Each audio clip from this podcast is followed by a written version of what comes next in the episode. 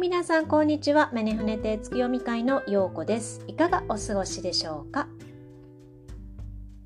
さて、さてさてさて、皆様、サソリ座月間愛の鞭を叩かれまくっているのではないでしょうか？いや、笑い事じゃないんですけどね。まあまあまあ、いろいろと、あの、怒ってる人も多いんじゃないかなと思うんですが。例えばこう自分のね闇に飲み込まれそうになったりだとかもう完全に飲み込まれて浮上できなかったっていうような人もいるかもしれないですし、えー、私のように情報がいろいろと錯乱して もういいですっていうぐらいこうね、えー、メッセージが届けられたりなんかしてそれをどうどういうふうに処理していいのか。えー、っとちょっとコパニックになっていたっていうような人もいると思います。まあ自分のね過去の生産っていうことでこう落とされている人もいれば、えー、そこからどういうふうに行くんだろうこっちの道に行くんでしょっていう感じで、えー、決めた瞬間からもう何でしょう？この怒涛の勢いで怒涛の勢いって言うっけ？日本語で。ごめんなさいね。何でしょう？もう滝が流れるかのようにふわーっていろいろと押し寄せてきてそしてもう何でしょう？こう待ってくれないというかもう追われるようにそれをこなしていくっていう感じのね、えーと、愛の無知っていうのもあったかと思います。まあ今回はさそり座の新月でこれもねすごい流れだなっていうふうに思うのは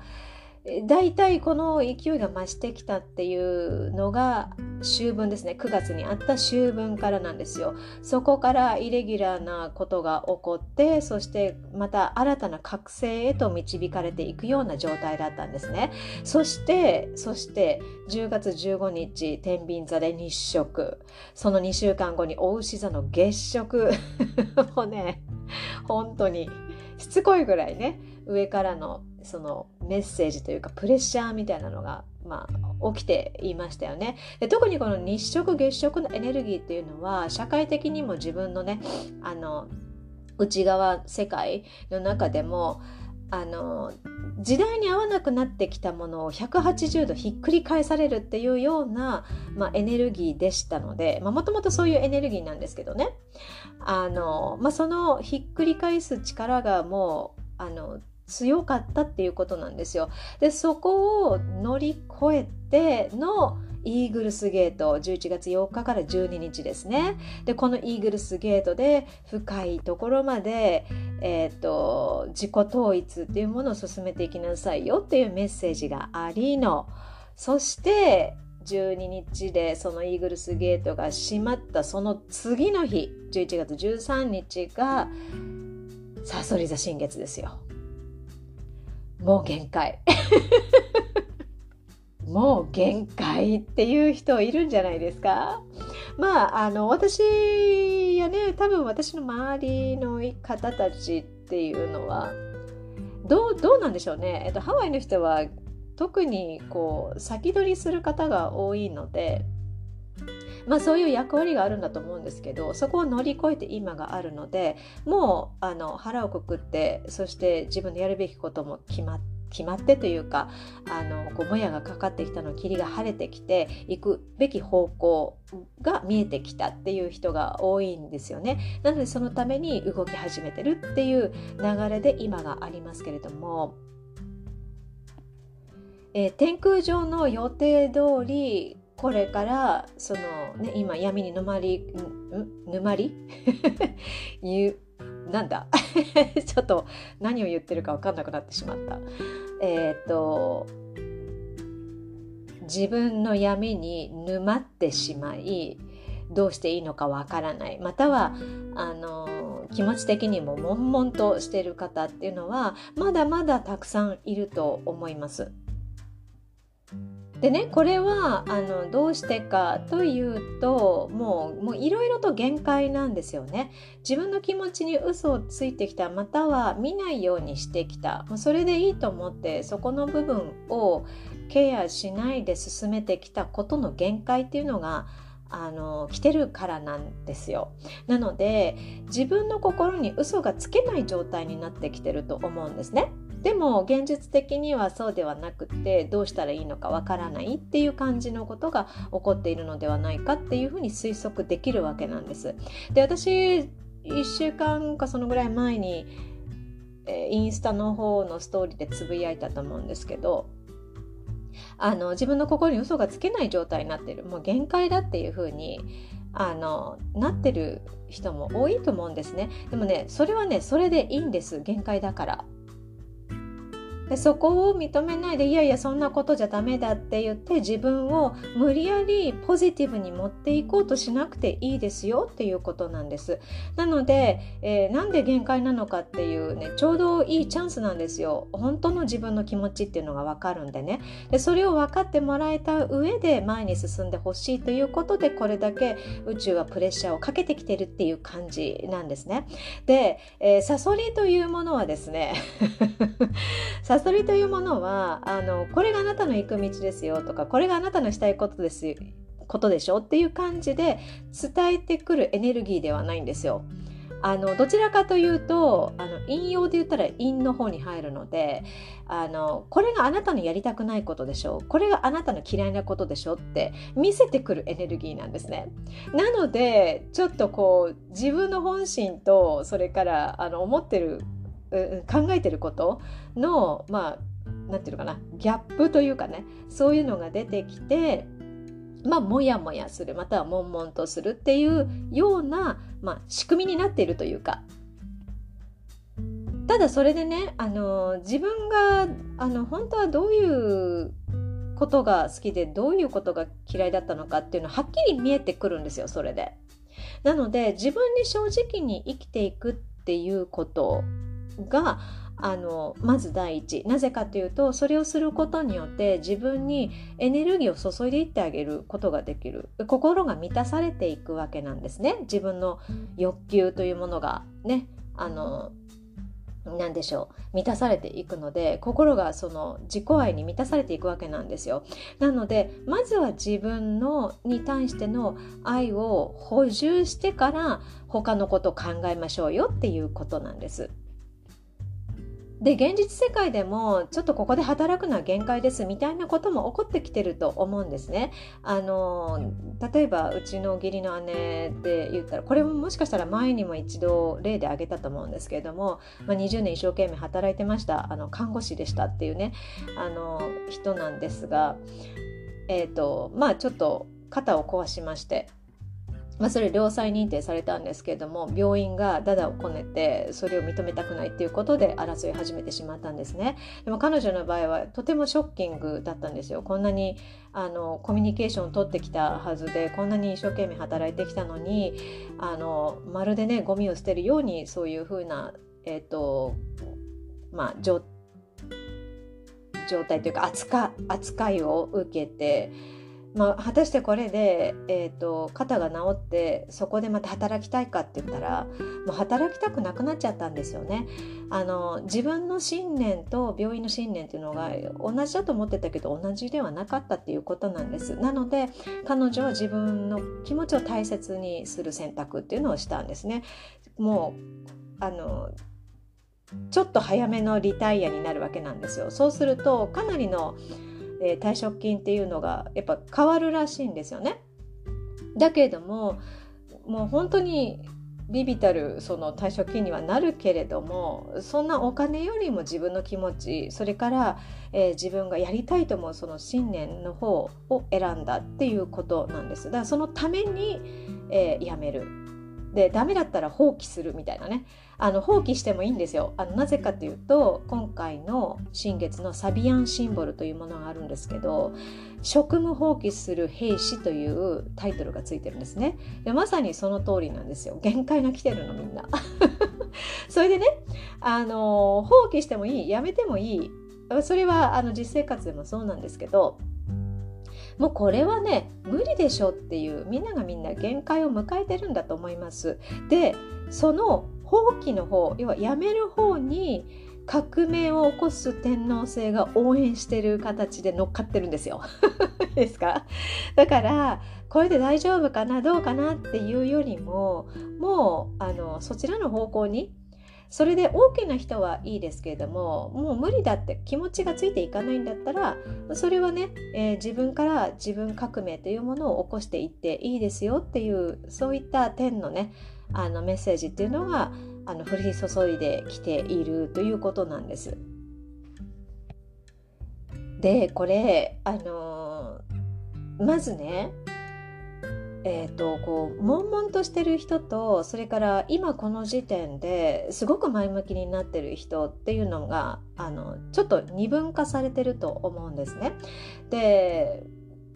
まあすっきりというか、まあ、大体その抜けた感があって前に進み始めてる人っていうのは秋分の時からいろんなその直感とかインスピレーションを素直に受け入れてどうやったらこれを具現化できるかっていうのをあの一つ一つ丁寧にこなしてきてる人たちなんですよ。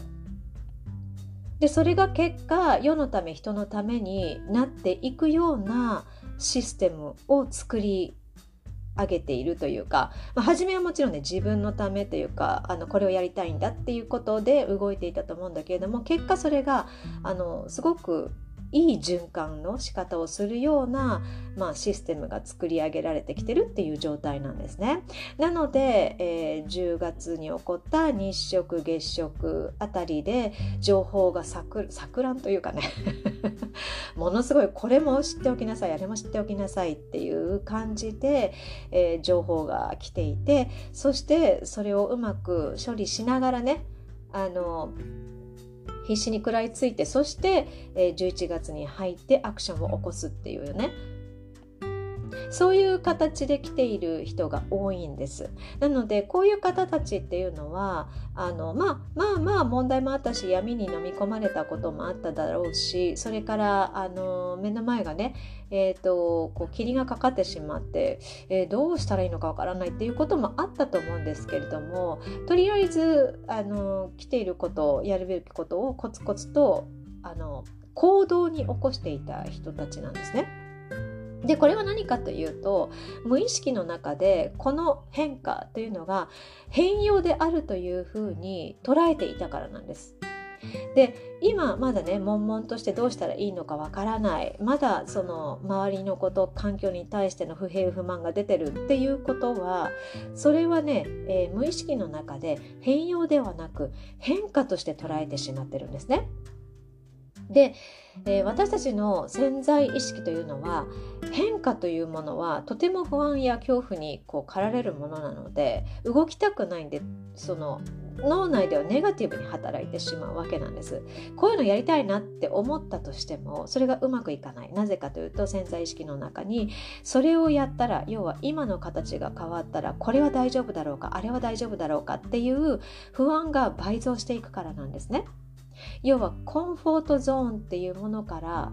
本当に出たくないっていうふうに、えー、インプットされてしまってると。でこれが変容の方に捉えられているのであればあこれはいいことが起こるための破壊だっていうふうに捉えるこのポジティブに捉えることができるのでその問題が起こった時に、えっと、なんでこれが起こってるんだろうってこうロジカルにねえー、考えてそして突破口を見つけてブレイクスルーをしてるっていう感じなんですよ。なので今ちょ今ね エマだって。ごめんなさい。舌が回ってないよ。ねすいませんね。えっ、ー、と悶々とするとかあちょっとなんか、うん、こう引っかかることがあるとかね、えー、そういったその何て言うのかな心の中の闇というものがまだある方というのはえっ、とちょっとね変容の方に自分をこう頑張ってね寄せられるようにやってみるっていうことがすごく大事だと思います。これはねあのやり方があるので後でお話ししますけれども、えっと、まずね、えーこの変化として受け止めてきてしまってる人無意識にね。っていうのはもう一度ちょっと内観してみてください。ちょうどねさそり座なので深いところまで自分を見つめることができる期間なんですよ。さそり座月間っていうのはね。そして新月なのですごくいいきっかけになると思います。えーとね、11月22日まで誘いなのでそれまでにできるといいんですけど例えば、えーと自分がそれをやろうと思ってきたことがうまくいかなかったりだとか、えー、やりたいけど何をしていいのかわからないっていう場合はあのまずね今動いているこの時代の変化というものを見て本当にそれで良かったのかっていうことをもう一度今一度立ち止まって考えてほしい、えー、例えば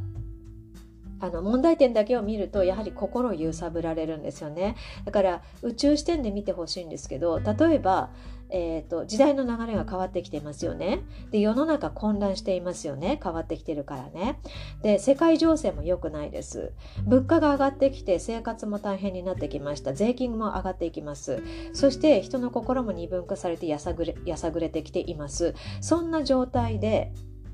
えーと自分がやろうとしてきたことは本当に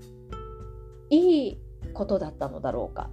っていうことを立ち止まって考えてほしいんです。なぜかというと今まで、えー、自分が知っている望んでいる方に当てはめることだけが成功ではないっていうことをさそり座新月は教えてくれてるからなんですね。別の方法があるまたは今までとは違う形で、えー、やっていくっていうことでもいいわけなんですよ。でじゃあなんでその進めてきたことがうまくいかなかったかっていうとそれは時代の流れの周波数と少しずれていたからではないでしょうか。であのぜひそのさそり座のね力を借りて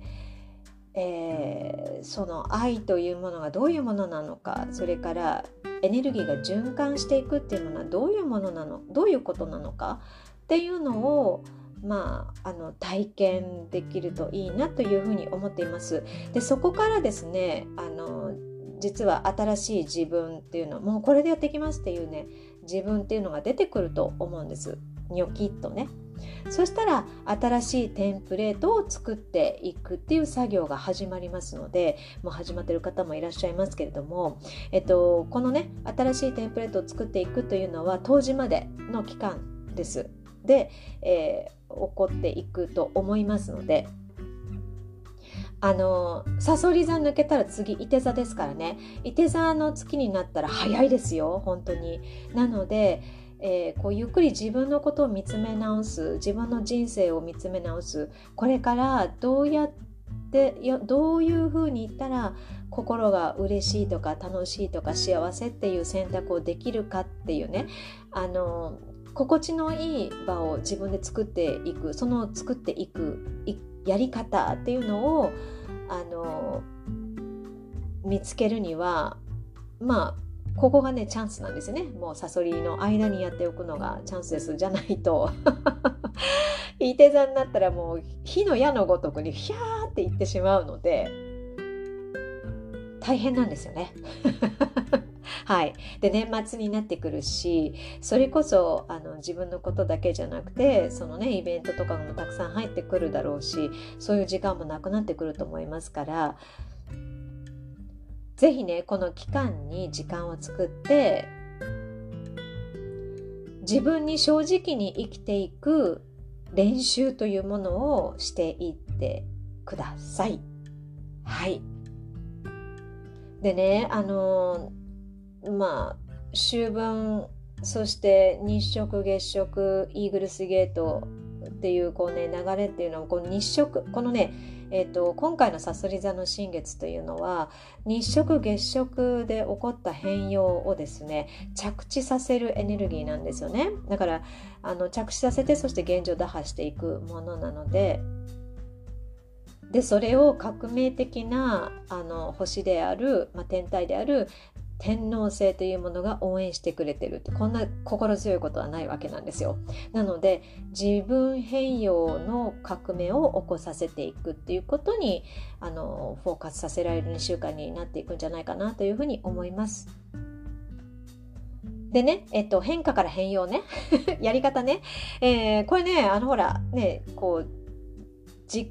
啓発ワークみたいな感じでやってもいいんですけど、なんかそれじゃあ、あの、勉強してるみたいでつまんないじゃないですか。なので私ちょっと考えました。考えてもう少しこう客観的に自分を見てそして内観できる方法ってないかなって思った時にいいものがあるじゃないですかと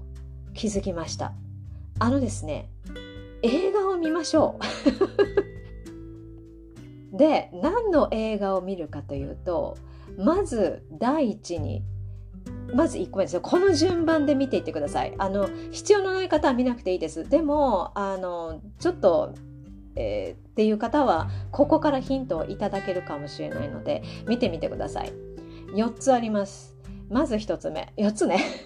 ちょっと C2 が8で8時間ぐらい ありますけど。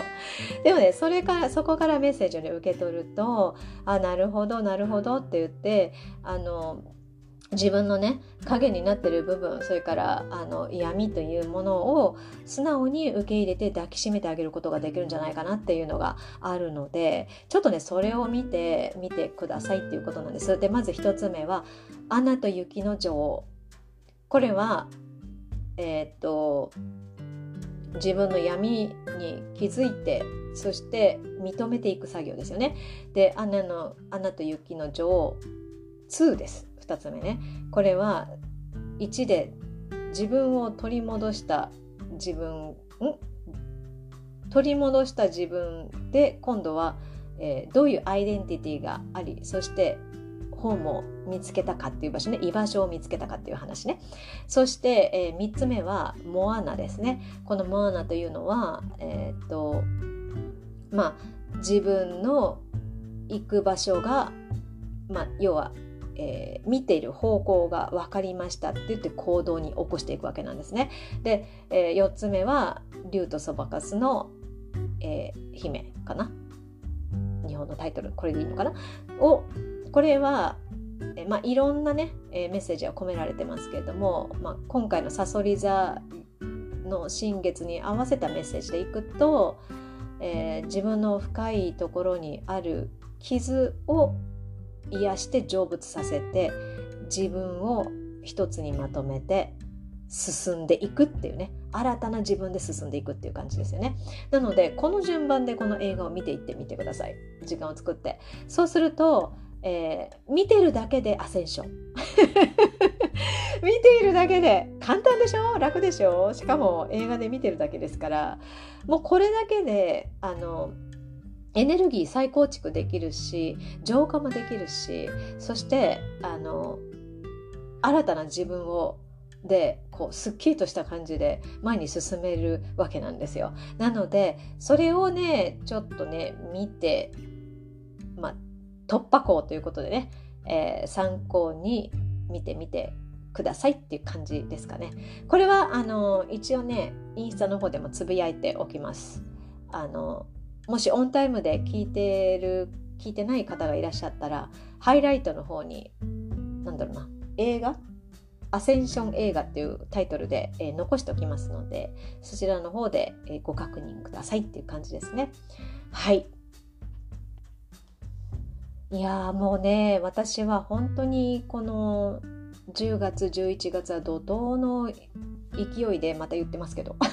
怒涛の勢いでいいんだっけ？滝が流れるように。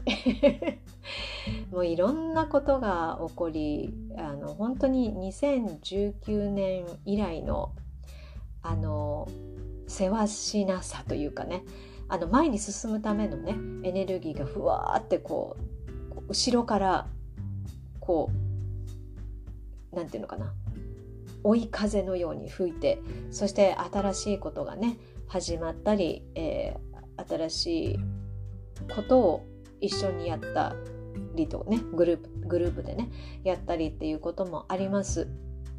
あの今までやってきたことを別の形になって、まあ、自然とねそうなってそうなっていったわけなんですけどあのやって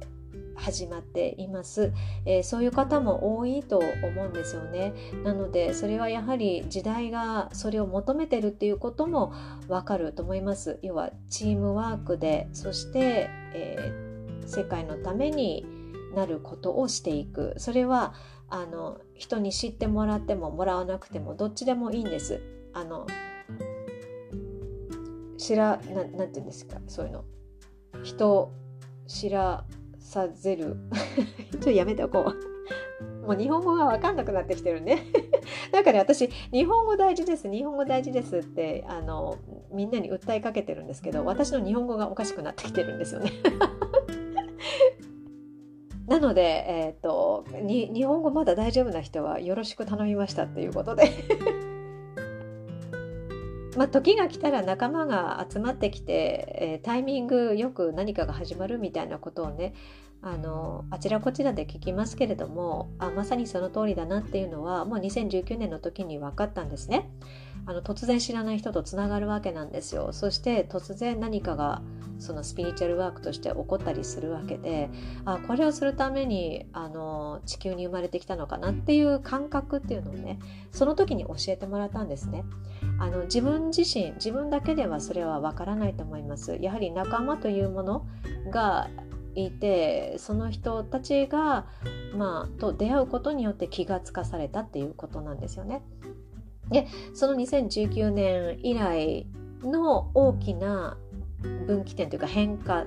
変容のその時が今だと思います。同じような感じで仲間が集まってきてね。それはまた別の仲間ですね。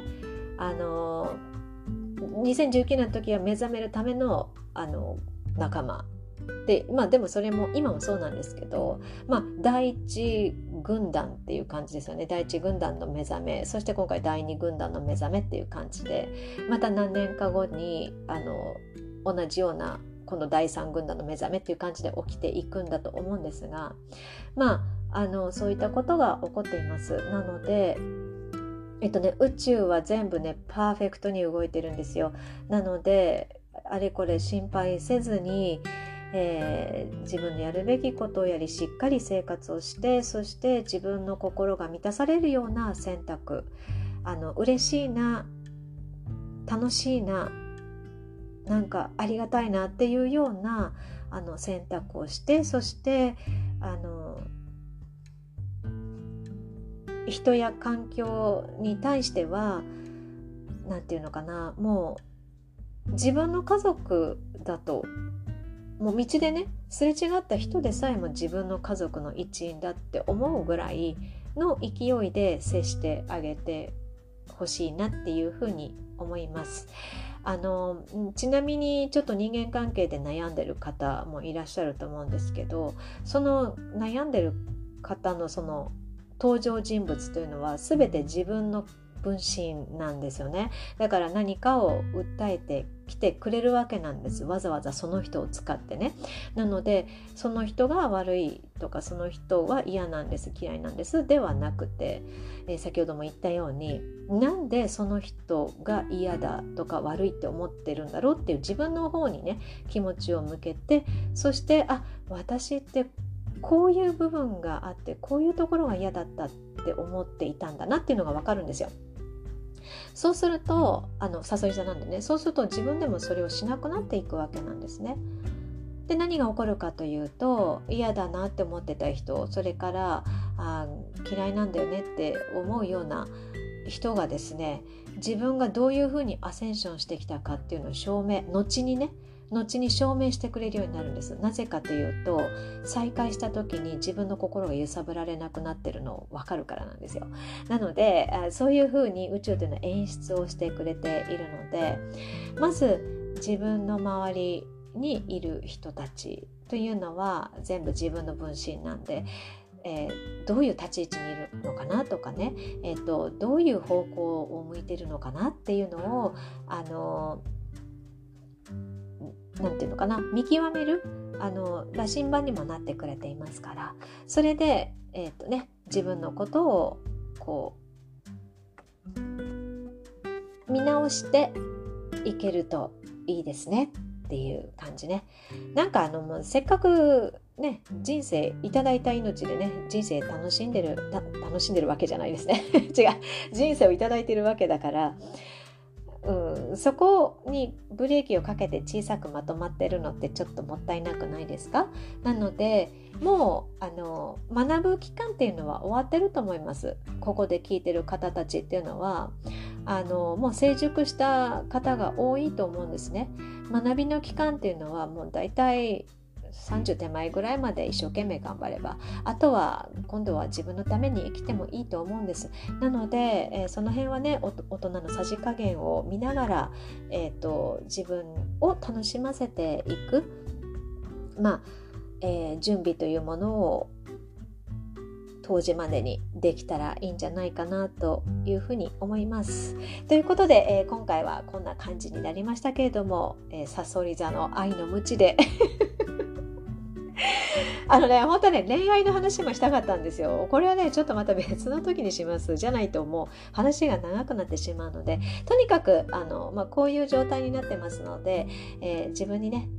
えー、自分のことをもっと大切にしていきましょうということで、えー、今回はこれで終わりにしたいと思います。お聴きくださりありがとうございました。えー、また次お会いしましょう。じゃあね、バイバイ。